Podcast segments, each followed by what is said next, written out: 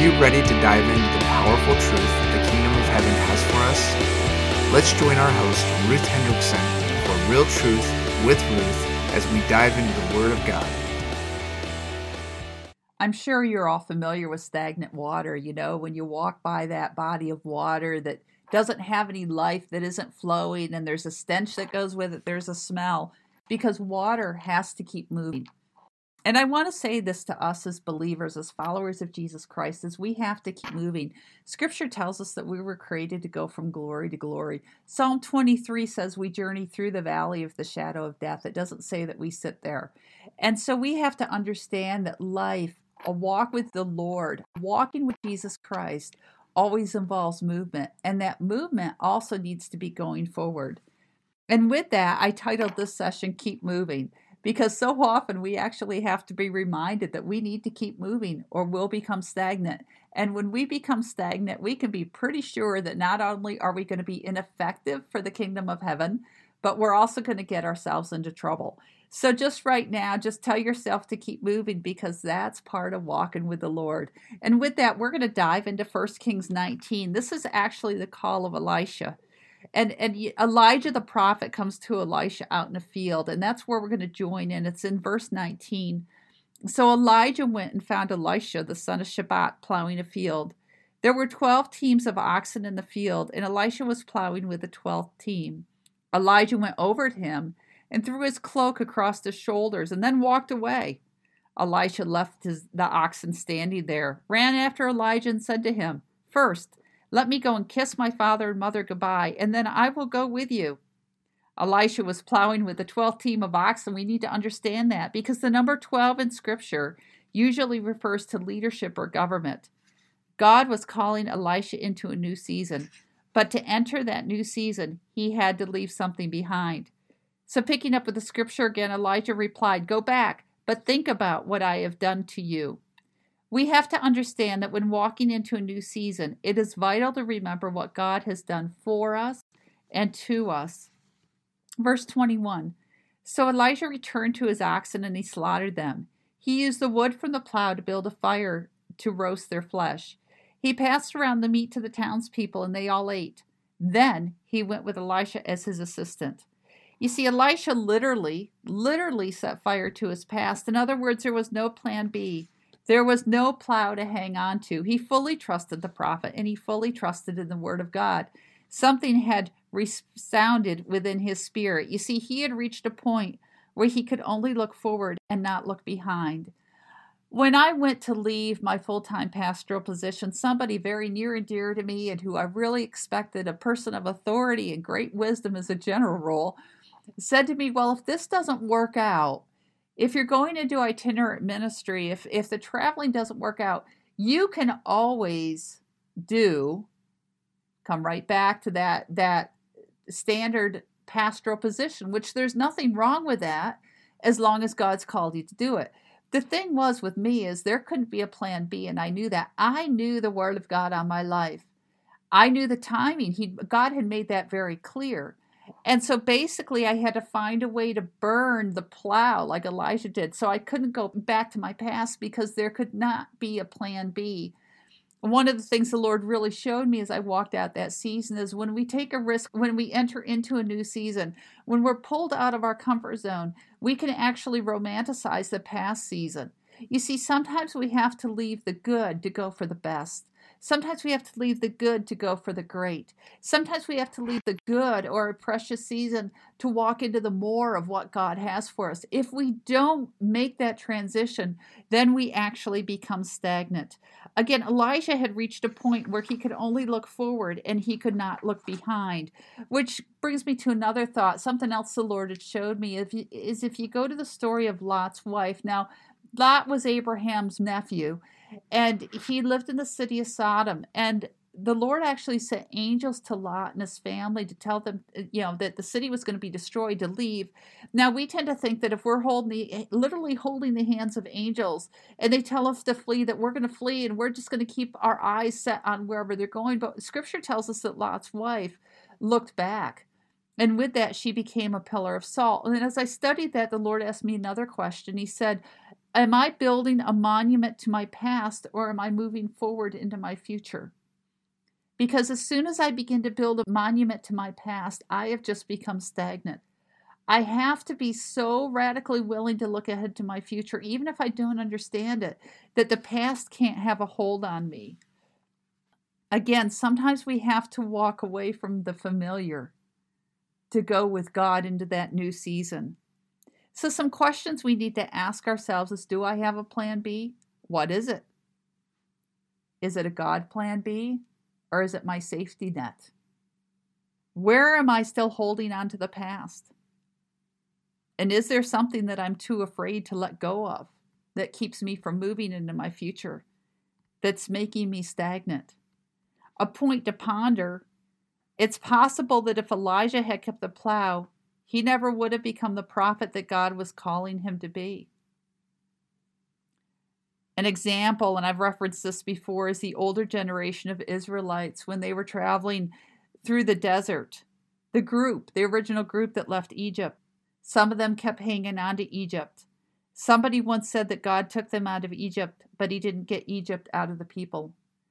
What's my Egypt? What's your Egypt? What needs to be gotten out of me so that I can walk in the fullness of what God has? Luke 9:62 out of the Passion Translation says, Jesus responded, "Why do you keep looking backward to your past and have second thoughts about following me? When you turn back, you are useless to God's kingdom realm." You see, facing forward, continuing to move, requires defining decisions. You know, it's kind of a double edged sword. Not only do we have to let go of the past, sometimes even the good things, but moving forward also requires us to make defining decisions. Without these decisions, we will stagnate. Am I so glued to God? Has His dream within me marinated so much that I stick like super glue? Let me give you another example going back to Elijah and Elisha. 1 Kings 2 1 to 10. When the Lord was about to take Elijah up to heaven in a whirlwind, Elijah and Elisha were traveling from Gilgal. And Elijah said to Elisha, Stay here, for the Lord has told me to go to Bethel. But Elisha replied, As surely as the Lord lives, and you yourself live, I will never leave you.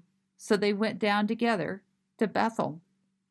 The group of prophets from Bethel came to Elisha and asked him, Do you know that the Lord is going to take your master away from you today? Of course I know, Elisha answered, but be quiet about it. Then Elijah said to Elisha, Stay here, for the Lord has told me to go to Jericho. But Elisha replied again, As surely as the Lord lives and you yourself live, I will never leave you. So they went on together to Jericho. Then the group of prophets from Jericho came to Elijah and asked him, Did you know that the Lord is going to take your master away from you today? Of course I know, Elijah answered, but be quiet about it. Then Elijah said to Elisha, Stay here, for the Lord has told me to go to the Jordan River. But again Elisha replied, As surely as the Lord lives, and you yourself live, I will never leave you. So they went on together. Fifty men from the group of the prophets also went and watched from a distance as Elijah and Elisha stopped before the Jordan River. Then Elijah folded his cloak together and struck the water with it. The water divided, and the two of them went across on dry ground. When they came to the other side, Elijah said to Elisha, Tell me what I can do for you before I'm taken away. And Elisha replied, Please let me inherit a double share of your spirit and become your successor. You have asked a difficult thing, Elisha replied. If you see me when I'm taken from you, then you will get your request. But if not, then you won't. You see, we have to understand the purpose, the call, and the direction, the timing that God gives us the ability. And, and then through that, God gives us the ability to stick with it, even when there's temptation to walk away. In that scripture passage, the other prophets knew that Elijah was about to go to heaven. Remember what I say about naysayers. I don't think that the prophets in any way meant to discourage Elisha. They may have even wanted him to know he wasn't alone, that they knew that they understood. However, in that moment, they were a voice that he couldn't listen to because he could not allow fear to enter into the journey. That fear would stagnate him in his calling and keep him from going forward.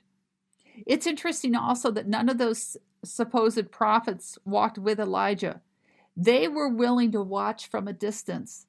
It is only Elisha that stuck like glue. Again, we talked in an earlier podcast about Peter getting out of the boat. It's the same concept, different account. Peter was willing to take a risk and stick like glue to Jesus. Elisha was willing to ask for more than he could even ask or imagine. He didn't hold back when when Elijah asked him what he wanted. He said, "Give me a double portion." Again, he wasn't going to let anything stand in the way. When we look to our future with expectation, it needs to be an expectation that's above and beyond what we could ever ask or imagine, or that's above and beyond what we're trying to hold back to. We can't walk in fear. We can't walk in insecurity. We can't walk in a poverty mindset. We can be bold and audacious enough to ask the Lord for a double portion. I think it's interesting that Elijah even told Elisha to stay, and he refused. In fact, he was told that numerous times he was told to stay. It's also important to realize that sometimes along the way, God will give us outs. The question is, what are we going to do with that? Are we going to keep with that or are we going to go the distance? I remember the Lord showing me a picture one day. It was as I was getting ready to resign from a from a really secure full-time position. And the Lord showed me a picture of the stove and on the front the front burner of that stove, which would represent what you're actively working on, was that pastoral position that I had at the church. And on the back burner was what the, the dream that God had placed within me, kind of simmering away. And the Holy Spirit said, if you want to stay at this job, if you want to stay here, then I'll remove that back pot and I'll honor the front pot. But if you want to go forward into what I've called you to do, if you really want to walk with this, then I need to take that front pot off, take that pot that's on the back of the stove, and I need to put it on the front burner. And with that, I will turn up the heat. But the choice is up to you. You see, in that moment, God gave me an out. I could go with the good, I could stay with the comfortable. He was still going to love me and he was still going to bless me. Or he could let me take that totally off the stove, let him take that totally off the stove, move things around, take me out of my comfort zone, and turn up the heat. You see, sometimes again along the way, God will give us an out. The question is, am I going to go with that out or am I going to go the distance with him? Again, the same concept is in the book of Ruth with Ruth and Naomi. Naomi gave them an out. Ophrah took that out and she went back to what she knew. Ruth trusted. She took the risk. She went with Naomi to a country she didn't know, and actually that opened the door for her to enter into the lineage of Jesus Christ. You see, we have to anticipate a double portion of the blessing when we walk with God. Facing our future requires refusing to stay put and to keep going with God. It requires us to refuse to stop short of the fullness of all God has. Reading on, we're told that Elijah saw Elisha saw Elijah go up to heaven in a chariot. It was painful. That moment was painful. He tore his cloak and he cried out in distress. You know, sometimes there's a moment of, oh no, as we move forward. I remember my last Sunday on staff at church. I went out in the parking lot and I just cried. Oh my gosh, it was so painful to know I was leaving that season behind. And yet it was only a couple minutes. And I remember sitting there and I pulled myself together and I said, Okay, God, here we go. Here we go. It's time. It's time. Let's move. Let's move into this new season. So sometimes there is a moment of, oh no, as we move forward. The question is, will I move forward? Sometimes we also find that those who have walked with us for a season are moved on to something else. But we have to keep walking where God's called us to go. Sometimes we find ourselves moved from being the student to being the teacher. Are we willing to make the leap? It's not up to us whether we feel qualified. It's up to the God we serve and what He says and how He defines us and that identity. Isaiah 43, 16 to 21 says, Yahweh is the one who makes a way in the sea, a pathway in the mighty waters.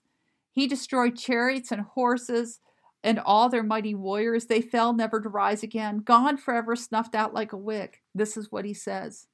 Stop dwelling on the past. Don't even remember these former things. I am doing something brand new, something unheard of. Even now it sprouts and it grows and it matures. Don't you perceive it? I will make a way in the wilderness and open up flowing streams in the desert. Wild beasts, jackals, and owls will fortify me. For I supply the streams of water in the desert and the rivers in the wilderness to satisfy the thirst of my people, my chosen ones, so that you, whom I have shaped and formed for myself, will proclaim my praise. So I want us to take a moment. I really want us to understand each one of us is intentionally positioned by God to have impact. You are, I am intentionally positioned by God to have impact. We have to take time again to look at the belief system, the lies, the words spoken over us, the earthly realities, the things that hold us back or hinder us from truly having the impact God intends us to have, those things that are there trying to hold us back and make us become stagnant. Psalm 37 34 out of the Passion Translation says, So don't be impatient for the Lord to act. Keep moving forward steadily in his ways and he will exalt you at the right time. And when he does, you will possess every promise, including your full inheritance. You will watch with your own eyes and see the wicked lose everything. So remember that moving forward is vital. It can be difficult to see the training that is happening, especially in the moments when we believe that we will never see or find our purpose. An example would be the exercise. I can dream about exercise, but if I never start, start exercising, I will never get in shape. Medical science shows that if we exercise all through our lives, it has a cumulative effect. In other words, if we hit a point where we cannot exercise due to a medical reason, we still benefit from all the years of the exercise when I keep exercising day after day, I can't see the impact that it will have later on, but I still have to keep moving forward. We can't become so focused on our purpose that we forget to focus on the giver of the purpose. Always keep that focus on God. Always. Always. The only way we will ever find the fullness of the purpose that God has for us, the only way we're ever going to walk it out is to keep putting one foot in front of the other. Remember, through the way, we have to keep moving and we're going to make some missteps. We're going to feel like we step even off the path.